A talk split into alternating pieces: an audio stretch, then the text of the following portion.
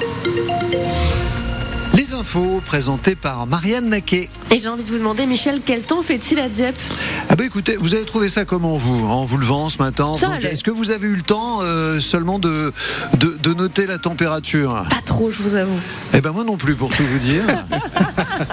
Il fera une dizaine de degrés dans le courant de l'après-midi et on a ce matin 11 degrés à Dieppe. Euh, On a une dizaine de degrés partout. On est quasiment déjà au maximum de notre journée.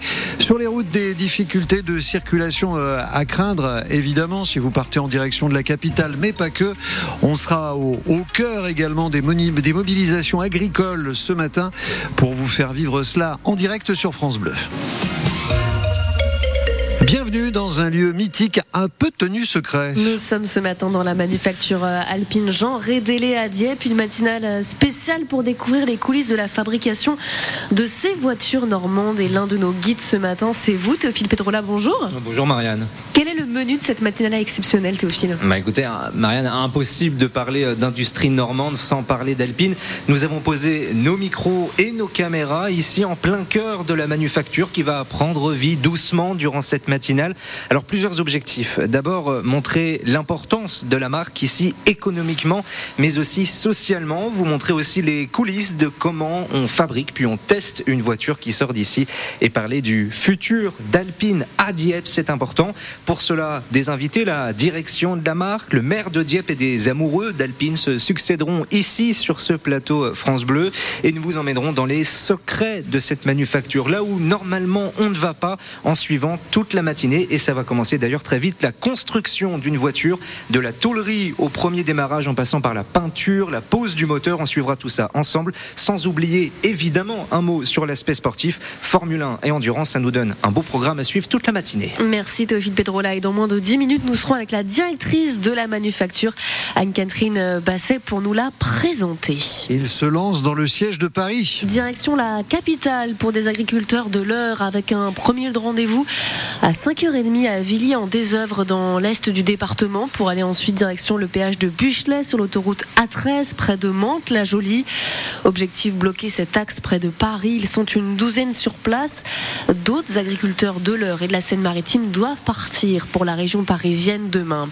Au total, ils sont près d'un millier venus de partout en France bloquer les autoroutes autour de Paris avec des portions fermées à la circulation, certaines à quelques dizaines de kilomètres de la capitale qui n'est pas bloquée, tout comme le marché de Rungis ou encore les aéroports parisiens.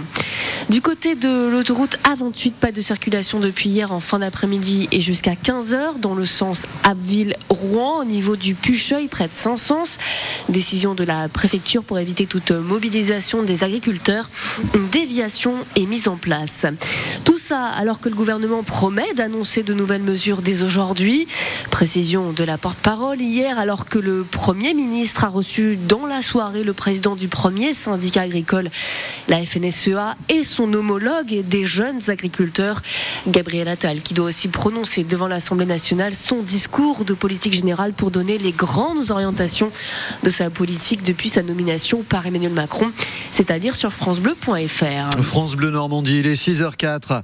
Clap de fin pour euh, la plus vieille discothèque de France. La brocherie à Roumard, au nord de Rouen, elle a fermé. En juin dernier, la justice a prononcé sa liquidation judiciaire en décembre. Hier, c'était donc vraiment la fin avec la vente aux enchères des derniers objets de la boîte de nuit, du mobilier, des lots de vaisselle ou des objets de déco de cet endroit où certains ont vécu des nuits rouennaises mémorables. Christine Wurtz. Adjugé 25 au 8. Elles sont venues entre copines, Nénette et Lolita, comme dans les années 90 quand elles avaient 20 ans. On a usé les chaussures ici. Hein. On passait à Nénette et vendredi, Lolita. samedi, on était là tout tout, le temps. euh, Michel, presque C'était la fête. C'était bien. Thierry était le videur de la boîte à l'époque. dit pas videur, on portier.